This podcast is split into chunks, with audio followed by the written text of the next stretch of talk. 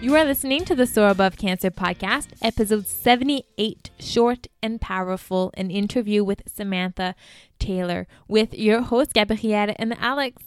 Hello, my fellow cancer thrivers. Welcome to this week's episode of the Soar Above Cancer podcast, a podcast dedicated to finding the strength to not only survive a cancer diagnosis, but thrive at living one's life with cancer.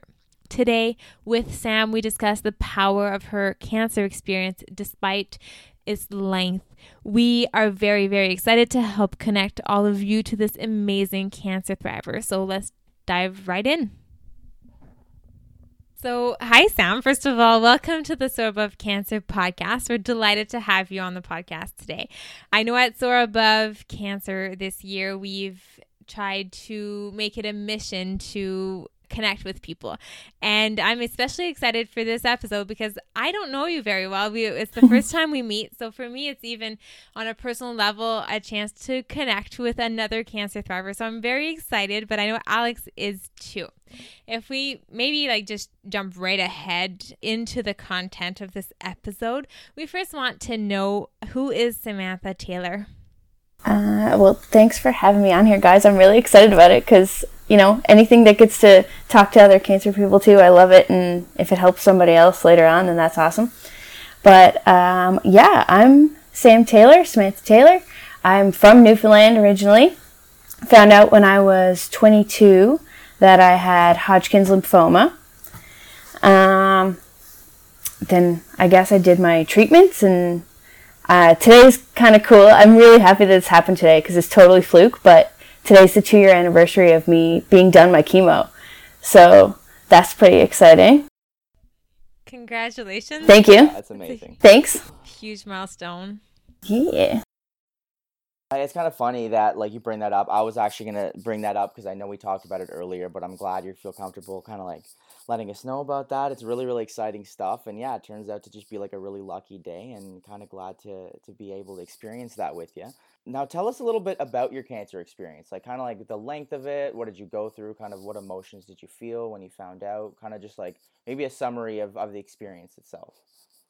Uh, well, I guess when I found out, I was kind of when when you first told me because it was kind of like a two month process for me finding out that I even had cancer.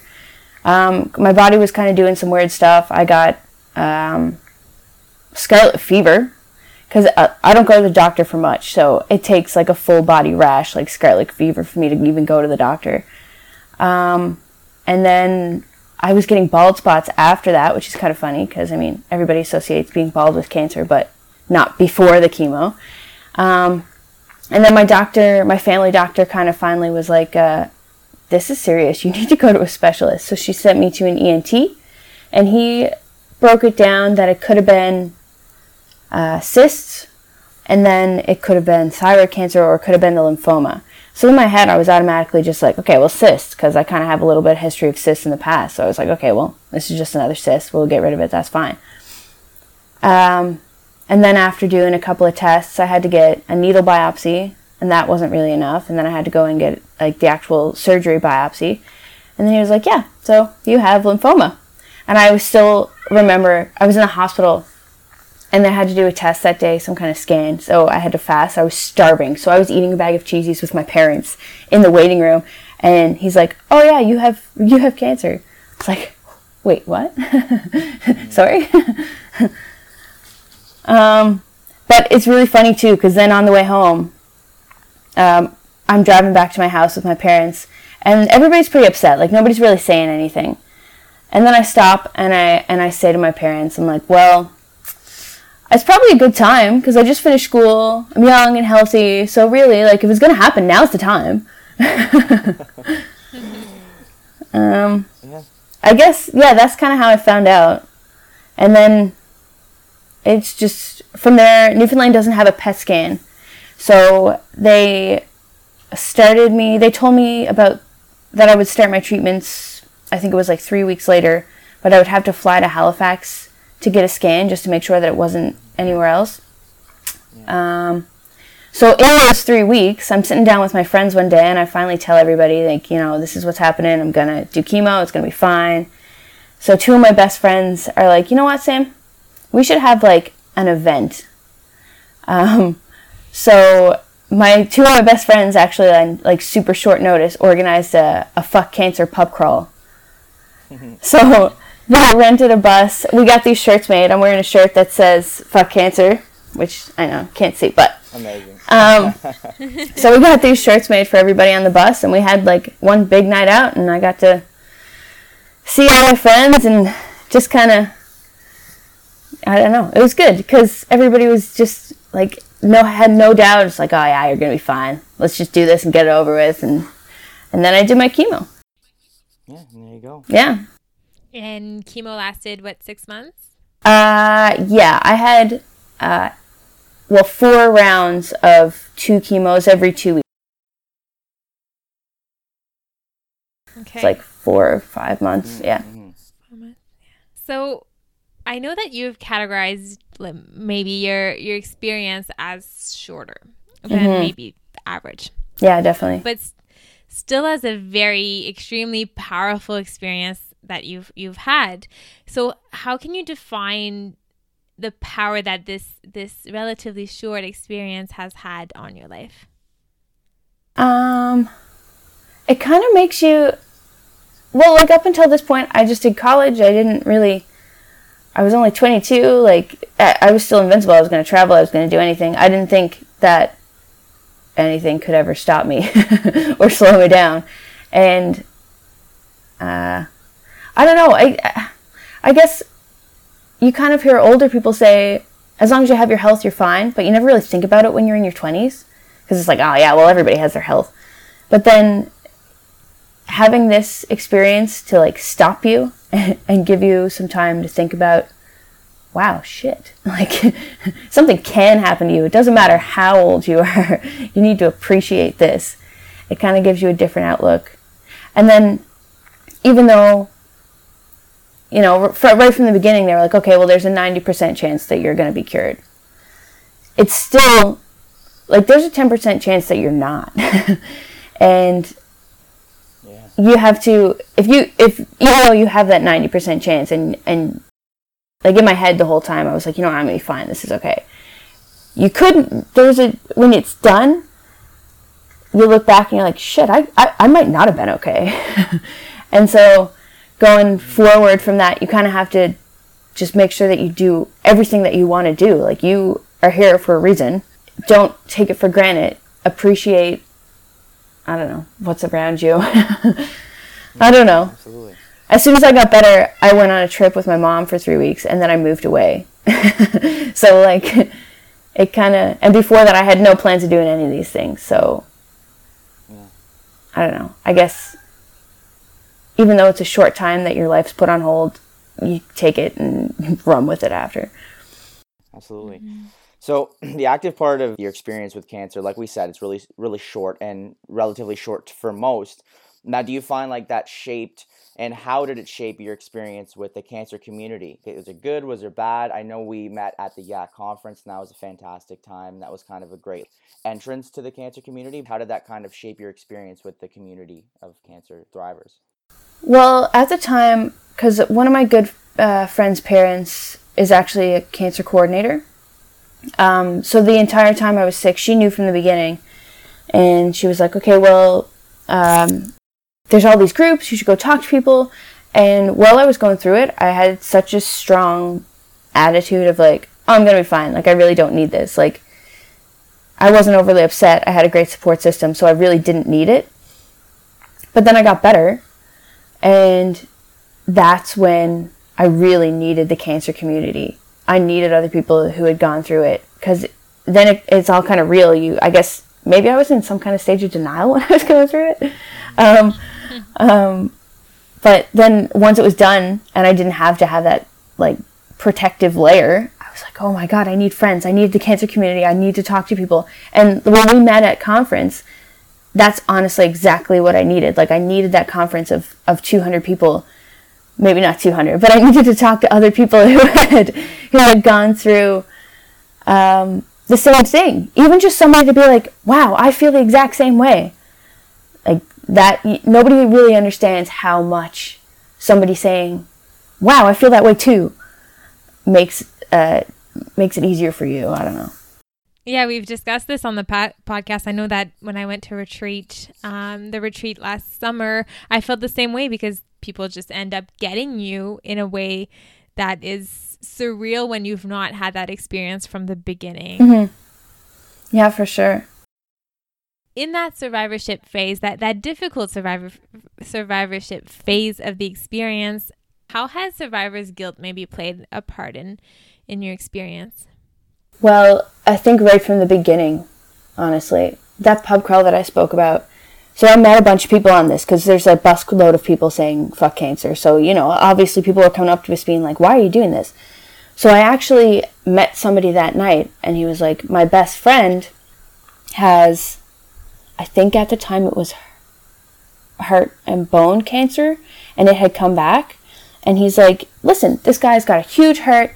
really great guy. He was actually part of the Yak community. I found out later. I didn't realize until conference that he was part of Yak. Um, but he was like, yeah, give him a call. Like, even if you want to call him like right now, because he could tell that like I, I hadn't been approached at this point by anybody saying like, oh yeah, there's a young person who has cancer. You should totally talk to him. So I was like, oh my god, like can I talk to him? But then once he told me what kind of cancer he had, I immediately started to cry, and it was like at this point it was one of the first times that I had cried. Um, and my best friend was there with me, and she looked at me and she's like, Sam, you're upset because you know you're going to get better and he's not, don't you? Aren't you? And uh, she, that was exactly it. Like right from the beginning, I wasn't even going through treatments yet, and I still had survivor's guilt. And um, this per- person did later pass away, and I know that his wife was still a part of Yak and stuff afterwards. It, um, Justin was his name. Um, but I did. I spoke to him. He was absolutely amazing. I didn't get to know him very well, but right from the beginning, I don't know. You just you feel bad, and then even it was two years ago. One of my friend's parents passed away, and it was about a week before I was finished my treatments, and I said, "Well, should I even go to the wake? Like, am I is me being there, being bald, almost being better, going to be worse for them? Like, maybe I shouldn't even go." because are they going to have any kind of animosity towards me? Because and, and nobody ever does. Like obviously people just want you to be better. Yeah. but all of this stuff goes through your head. You're like well are they going to take it out on me because i'm better and and and his poor mother just passed away? Like yeah survivor's guilt is probably the hardest thing that i still go through. Yeah. Has anything ever helped you through that that you can maybe share? Yak definitely does help because I mean everybody everybody feels this way. But I find that I just have to keep reminding myself because it, it is it it's in your own head. Like obviously people in the world do want you to get better. Nobody wants somebody to get cancer. So anybody who comes through it is kind of like a motivational story, really. And I feel like anybody who gets better from cancer can give somebody else hope. So I find if you keep reminding yourself that, you know, you did this so that other people can be stronger, which kind of sounds conceited, I think. I don't know. but um, I don't know. You keep reminding yourself that it, it's, you have to get better. like people want you to get better. I don't know you have to get over it yourself, I guess. Yeah, that's a good point. And we all go through it at some point. And survivor's guilt yeah. is it's it's a pain, but I mean it is it kind of comes with the experience itself. You touch a little bit on obviously dealing with Yak and the people that are in the community that you have like a great relationship with and kind of helped you through. But does the length and, and going through a cancer experience that's a little shorter does it resonate differently with non-cancer community? Is there any times people are like oh it's only this long. Oh like you know i know someone who's been through it two years. Does it maybe like have an impact being such a short experience in the way that you talk with people outside the cancer community at all? Um i think so. Even in the cancer like I, right from the beginning even not that it was a short experience but I, w- I had a 90% cure rate. So, like, I tell people all the time, and I'm kind of a victim of this myself. I, I maybe put my, my own cancer down a little bit, but I say that I had the easy one. Like, if you want to get a can- if you are going to get a cancer, like this is the one that you want. Like I I would say that to people. So maybe maybe that was also a coping thing. I don't know. But the and and then I also kind of feel bad going into the cancer community. Maybe it's a kind of like a survivor's guilt because I had such an easy cancer. See, like I, I call it the easy cancer. That do should I even be a part of this group? Like, am I taking advantage because I had an easy cancer? Like these people are at like these other people are at such a higher risk and like they're fine and are they going to look at this as if oh okay well you only had lymphoma like you had you did some chemo you didn't even do radiation man like come on you know what i mean Yeah, yeah, yeah, absolutely. but it's not like i did have an easy one the stats are great but it still affects you mentally i find in the same way A hundred percent. And the experience of ch- chemo alone is also very, very difficult on a, on a, someone's body. So that whether it's four months or two years, it still has a huge impact that you're that anyone is is allowed to to experience and and feel. Yeah, exactly. And even though I just did chemo, I mean, there's there's some things that I can never do again. Like uh, my doctor. Now this varies between doctors too, but my doctor told me that I can't have medical oxygen anymore. Uh, it's an allergy and it affects my lungs. So like, there's certain things that I can't do now. I'm supposed to wear a medical alert, but I'm a slacker and I don't. Um, like I can't even. We planned a vacation and there was there was kind of like a scuba diving thing. I can't do that because I can't have oxygen. so they're little things and they're stupid, but like it still affects you down the road. Yeah. Yeah. What did it take for you to come to the realization that you are a cancer thriver as much as anyone else and your experience is as valuable as as the next? I think it honestly took because there was a couple of months of me being better before I found Yak, and I was really upset, and I didn't know why, and I didn't know how. I was like, "Why am I feeling so sad? I'm better. Like th- this is a gift." Um, and I think being so mentally not better made me realize, okay, there's no easy cancer. Like this still happened. Was there any moment during your experience, like a turning point or a specific event that, in your like in your cancer experience, that changed everything for you? Not really. I, mine was kind of like a slow and steady kind of thing. I don't think there was any big. Uh, I don't think there was any big turns. It was kind of the. It was just the beginning hit of. Of it, but uh, through that you just kind of truck through it because, you know, nothing really changed with mine. It was just like your chemo, you go in, and so there was no really big turning points. No, I really can't. That's okay. No, listen, like it, it's that there's that doesn't necessarily have to be one specifically. We just we've talked to people and we've had experiences where sometimes there's something that changes, but it's also good to know that maybe if you just put your head down and you truck through it and and you go through the same experiences every day, that you you'll end up getting better. And you have this that mental that mental attitude, and you seem to have that. Just like put your head down and just and just roll with the punches, kind of thing. Yeah, definitely. It was kind of like a once I got into my my cancer routine, like every second Friday when I go in and see all my old people because I was in a ward with a bunch of old people. I go in and see my pals. Like that was it. You just put your head down. I get excited for chemo days so I could go see my friends. like Exactly. that was it, really. Good. What advice would you want to give to someone else who might not, I guess, be feeling for various reasons, such as maybe length or otherwise, that they don't have the right to certain aspects of their cancer experience? I would give the advice: don't be stubborn like me. Talk to people sooner. um, don't wait till it's all said and done. Like if I had the cancer community from the beginning and had the chance for people to talk to me and be like, "No, your cancer's still serious. Like this is going to affect you." Um, I think it'd be a huge step. And and you know, people told me, "Go talk to people, go talk to people," but I was stubborn, so I didn't. But if if I could go back, don't be stubborn. You don't have to be strong all the time. Like it's great to be strong because it gives you the willpower to just be like, yeah, you're going to do this. But also take help. Talk to people. It's okay to talk to people and need help. No, that's good. I, I, I mean, I completely agree. I remember when I first got diagnosed, Geoff Eaton reached out from Yak, and I didn't even bother answering him. And then like I think two years later, I was like, okay, let's give it a shot. Mhm. And and then here we are. So no, that's a great advice for sure.